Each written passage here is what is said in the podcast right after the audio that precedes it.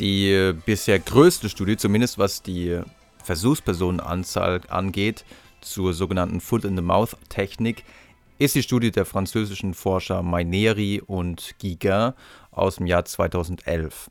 Und das Schöne an dieser Studie ist, dass man hier eine weitere Formulierung getestet hat. Man hat eben nicht das Übliche gefragt, ähm, Entschuldigung, ähm, wie geht's Ihnen heute, sondern man hat die Formulierung getestet, die in der Praxis von Verkäufern auch häufig eingesetzt wird. Man hat die Formulierung getestet, I hope I'm not disturbing you. Am I? Ich hoffe, ich störe nicht gerade, oder? Und um diese Formulierung zu testen, hat man sage und schreibe 1791 Versuchspersonen angerufen und das Ziel war, sie zu überzeugen, an einer Umfrage teilzunehmen. Ihr kennt es, man wird häufig angerufen und, und man hat nicht wirklich Lust, jetzt mit dem zu telefonieren. Und die Anrufer, die Callcenter verwenden natürlich alle möglichen Techniken, um einen doch in der Leitung zu halten, um tatsächlich doch die Quote zu erfüllen.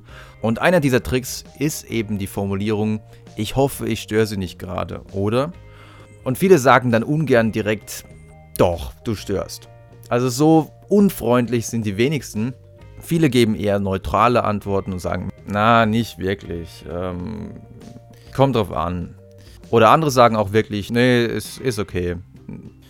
Und wenn man das gleich am Anfang vom Telefonat zugegeben hat, dass man jetzt eigentlich doch ein bisschen Zeit hat, dann haben sich die Versuchspersonen sichtlich schwerer getan, den Anrufer abzuwimmeln.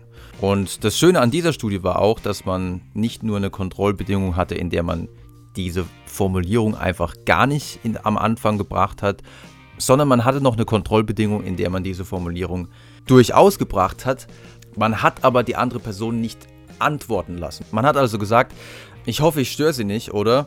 Und dann hat man sofort weitergeredet, was man eigentlich gerne hätte, nämlich, dass man gerne hätte, dass die andere Person an einer Umfrage teilnimmt. Und wenn man so vorgegangen ist, war die Beteiligung an der Umfrage letztlich auch deutlich geringer. Das heißt, für das Funktionieren der Technik sollte man tatsächlich erstmal die andere Person aussprechen lassen erstmal wirklich sagen lassen. Ja, nee, sie stören eigentlich gerade nicht wirklich.